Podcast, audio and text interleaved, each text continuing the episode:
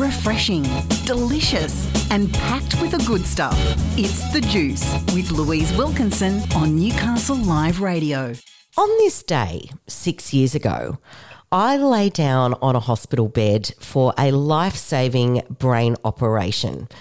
The doctors were fairly transparent with me and they told me that I might not get off the table or my life may look extremely different on the other side of the operation.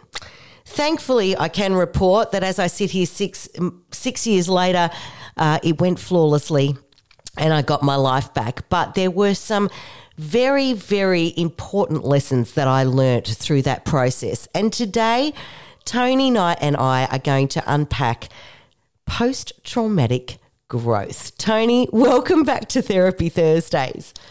As always, Louise, fabulous to be here. Now, look, I've spoken on this show a lot about my own experiences. So I had an unruptured brain aneurysm and I needed fairly urgent brain surgery, and it was 6 years ago today that I lay down on that bed and didn't know whether I was going to get off, and it very much honed my perspective on life, on love, on what's important. And it's something that I love sharing with people because I don't want other people to have to go through that near-death experience to be able to appreciate and what I learnt, and I'm really happy to share that. But there certainly is something to be said for when we go through a traumatic experience. Yes, it is traumatic and yes, it is horrible, but I guess we have a choice to sit in it or to grow from it, and I guess that's what we're unpacking today. Yes, that's right. And a lot of people may not have heard of post-traumatic growth. It's only been a thing since about the 1990s. And, I mean, in the wisdom literature, you know, people have been talking forever about the idea of good things coming out of bad things. But as a research subject, it's only really been studied for a couple of decades, which is interesting. Everyone would have heard of post-traumatic stress, which, you know, if it continues, becomes a post-traumatic stress disorder. Yes. Post-traumatic growth is that, I guess, new understanding of ourselves and our world and, you know, that better understanding of how to live that can come from struggling with the distress of a traumatic event. Yeah. So, you know, it's you often end up with, you know, a new belief system, you know, and benefit in so many ways through like a greater appreciation of life, you know, a more intimate, better relationship with other people, discovering new possibilities for your life, new directions to go in, recognising that you have a great deal more personal strength than you ever realised, and it can even affect your spiritual approach as well. So understanding yourself and the world and life in, I guess, more, in bigger, more enhanced ways. Yeah, absolutely. And look, there is nothing like a traumatic event to really put that in perspective. And for me, my main thing was my energy. So every time I embark on something or I meet a person or, you know, I set up my day, I think about my energy. Is this something that I want to be expending energy on, or is this something that drains my energy? And I guess I am incredibly aware of that. And it has meant that there have been some relationships, friendships that I have let go of because I recognised that they were draining and I recognised that they weren't really pushing me forward. They were, in fact, dragging me back and activities. So, for example, shopping might be something. I'm a busy person and I put a value on my time and I have a dollar value in my head and I look at that and I go, okay, if I go shopping and it's going to take me an hour and a half, this is how much of my hourly rate it's going to cost to do that shopping. If I do it on the app and I pay $10 to get it delivered in an hour and a half, I've just saved myself that hour and a half, therefore I've saved myself that currency that I've set in my head. Mm-hmm. And I've got really good at it. And my friends sort of go, you know, wow, you're getting so much done and, you know, you've got time to live and, you know, because I really do put that value on time. And I think when you're faced with time running out, it becomes so much more valuable to you. And there, you know, there are so many people that we just sort of get up and we do the thing and we do the grind and we, you know, and we think that there'll be a time when we can relax and kick back and enjoy the world. And my thing is, why can't we make that space now? Yeah, there's a lot in what you're saying there, Louise, and thank you for sharing that. It really beautifully illustrates and gives life to, you know, the ideas that I'm talking about here. What many people who experience post-traumatic growth go through is an upheaval, something like an earthquake in their life that, you know, can sometimes completely shatter, you know, their understanding of the world and their place in it. And, you know, it's very distressing. And, in fact, the researchers believe that it's the very distress of that upheaval in life that gives rise to having to rethink so many things about what's important in their lives, as you rightly said. And that gives rise to new priorities, wisdom, a perspective that you never enjoyed before. And this is what post-traumatic growth's about. It's not going back to your baseline prior to that traumatic event. This is about having greater wisdom, greater perspective, you know, really being able to kind of move forward in ways that wouldn't have happened. Now, that doesn't mean that people necessarily go, gee, I'm really glad I had that traumatic event. In fact, most people would say, no, I'd still be happy to have never had it, but very happy to have never had it. But, you know, even so, a number of people, and they believe about half to two-thirds of people following a traumatic event find that their world is sufficiently shaken up and they are sufficiently distressed and confused from that they have to go through this process of, you know, they call it cognitive reprocessing, just having to understand what is going on here. And from that developing, as we said, new priorities, new goals, because quite often some of those goals that they were pursuing before the event aren't even possible, let alone desirable. And so it can lead to this larger perspective that you're talking about here. Yeah, 100%. I always like to say with the experience that I went through, it was definitely the worst of times, but on the flip side of that, I can also say it was the best of times because it did completely change my perspective and my trajectory of my life. Yeah, this is what often happens. And so the interesting thing to point out here about post-traumatic growth is that it doesn't necessarily mean that someone is going to be happier.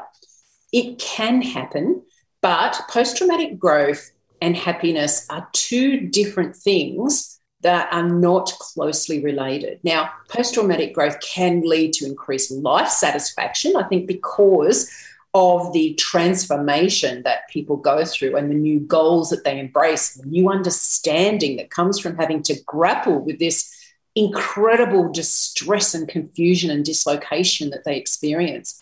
But I think what this transformation does is, in fact, help us to be able to incorporate distress and unhappiness in our life. It's almost as if we accept it and are able to use it and rise above it. But it doesn't mean that it's not there anymore. People do experience ongoing distress, but they do find ways to manage it and cope with it. Yeah, 100%.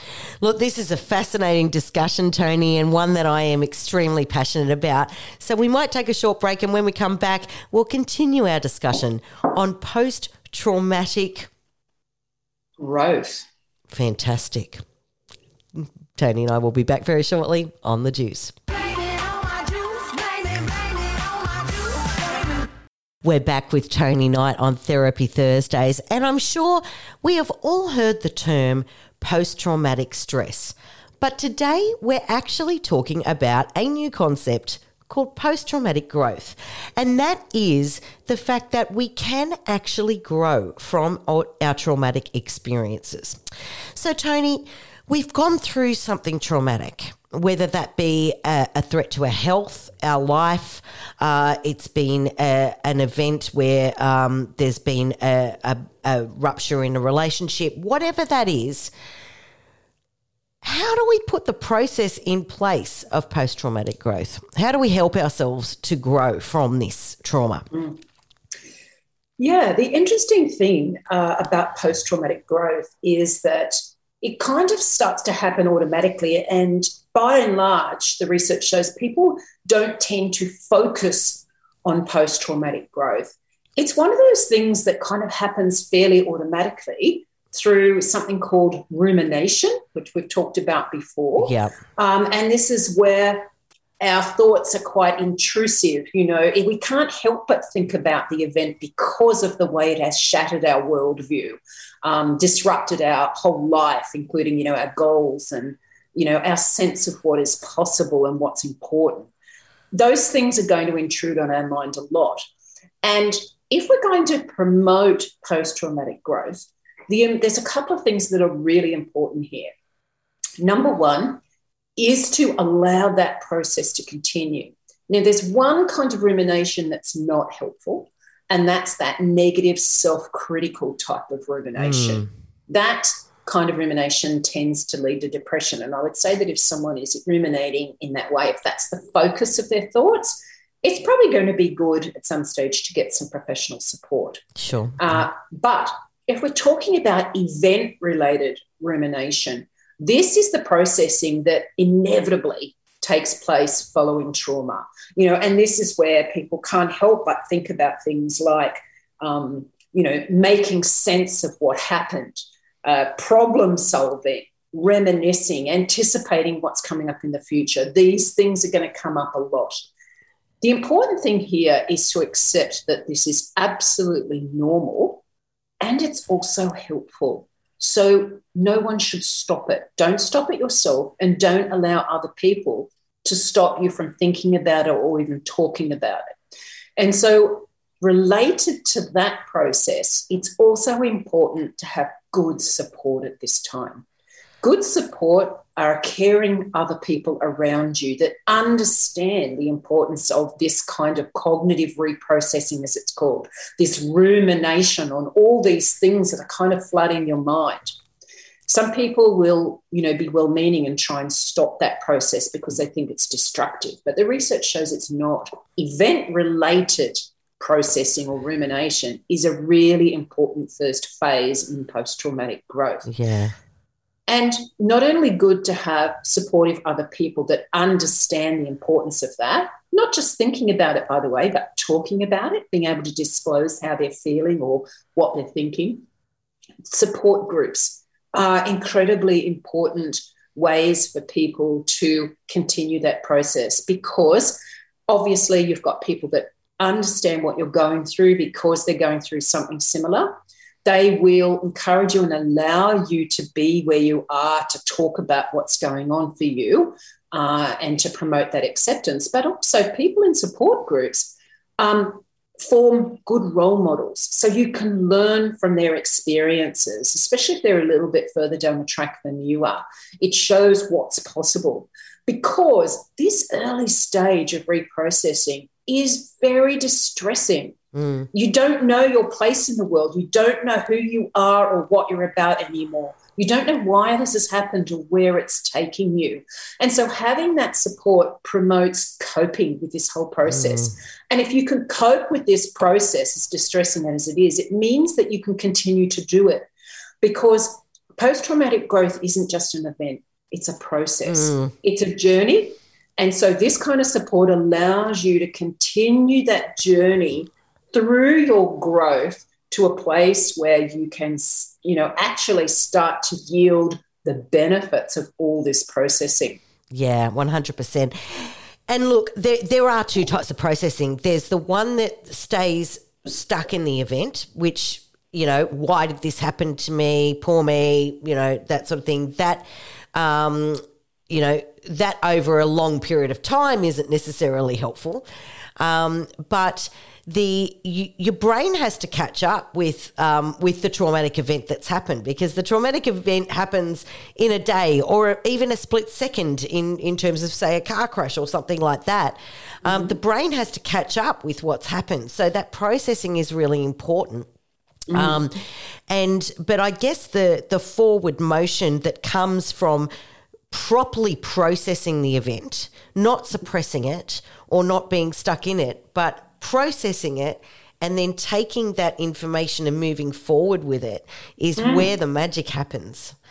Absolutely. Yeah. Absolutely. And so after that initial phase of doing all that rumination, a person who wants to experience post-traumatic growth, provided they're well supported, can start to move very deliberately into using this period of instability, if you like, towards crafting a new sense of who they are, new goals that they can achieve that are now more consistent with the person that they are now. And this can lead to, a big increase in life satisfaction. Now, once more, it's important to understand that this doesn't necessarily make people happy. Life satisfaction is not the same as happiness. Yeah. I'm going to argue that although we all love being happy, it's a temporary state that comes and goes and it has its own causes. Life satisfaction, I think, is a much bigger concept. And when people talk about being happy, more often than not, what they really want is to live a satisfying life. And I think a satisfying life comes with that recognition of life's paradoxes. So what I mean by that is that we can be strong, know that we are stronger than we ever thought we were, but also recognise our underlying vulnerability. But at the same time, our ability to be strong, to know that we can probably deal with it because we've dealt with worse before. Another paradox, and when I say paradox, I'm talking about two seemingly inconsistent things coexisting at the same time in a strange way. That out of loss can come so much gain. And so this wisdom, this deep wisdom that we carry, can help us in the future to recognise that, it doesn't make loss enjoyable or desirable in any way, but that we can overcome and gain out of loss. And so this deep wisdom enables us to know that life comes with that dark and the light. Now I'm getting all sort of woo-woo and spiritual on you, Louise. But, that deep transformation, that deep wisdom can make for a very satisfying life. 100%. And you're talking to the choir, sister. I mean, I get it. But I love what you're saying about life satisfaction as opposed to happiness. And I had this discussion with someone close to me just the other day, in that, to me, there are lots of things that can make us temporarily happy. We can go and have, go to the pub and have a few drinks and we're, very happy with our mates and that sort of thing. But these things are transient. And I use the expression, which I think I can apply to this life satisfaction thing that you're putting forward: create a life that you do not need a holiday from. Because the holiday will make you happy, but then you've got, if your life satisfaction isn't there when you come back from the holiday, you're going to fall into that place again. And making very deliberate choices about how to create that life satisfaction, knowing that there is light and dark, in life, that's how it rolls. If I was to use another woo-woo expression, Tony, it would be no rain, no rainbows. Oh, thank you, wise one. Oh, look, you're welcome. I did my Swami thing there, but you guys at home can't see it, but it was very impressive. But, I completely understand what you mean. And I would also argue that the pandemic has actually been a really traumatic event for a lot of people, and I think has changed a lot of the worldview for a lot of people. And it is an opportunity to really rethink how we want to craft our lives. Absolutely. It's But for some people, it's been a relatively minor event. For some people, it has been an absolute crisis, either because of the way, you know, their own health has been affected or someone that they're very close to. And like any crisis, it can be quite traumatic. And again, it's not the crisis itself that promotes post-traumatic growth. It's the grappling with the aftermath of that. You know, it's that cognitive reprocessing that I mentioned before that is more or less forced on us through recognising that the way we were living prior to the event isn't going to cut it anymore for a whole host of reasons. Yeah, 110%. Look, this has been an absolutely fantastic discussion because it's something that I am quite clearly, I'm sure that you've picked this up, a bit passionate about, and I love that you've brought it to the table. And, you know, I have to tell you that every fortnight Tony and I sort of have a little bit of a chat off air and go, oh, we'll talk about this. And it just so happened that today's topic fell on the anniversary of the event that caused my post-traumatic growth. So I really thank you today of all days for bringing that into the discussion on Therapy Thursdays, Tony. Well, I just want to thank you, Louise, for being so open in sharing that. I think that it's a real inspiration to other people who have been through or who are still going through something terrible to realise that, you know, something good can come of it.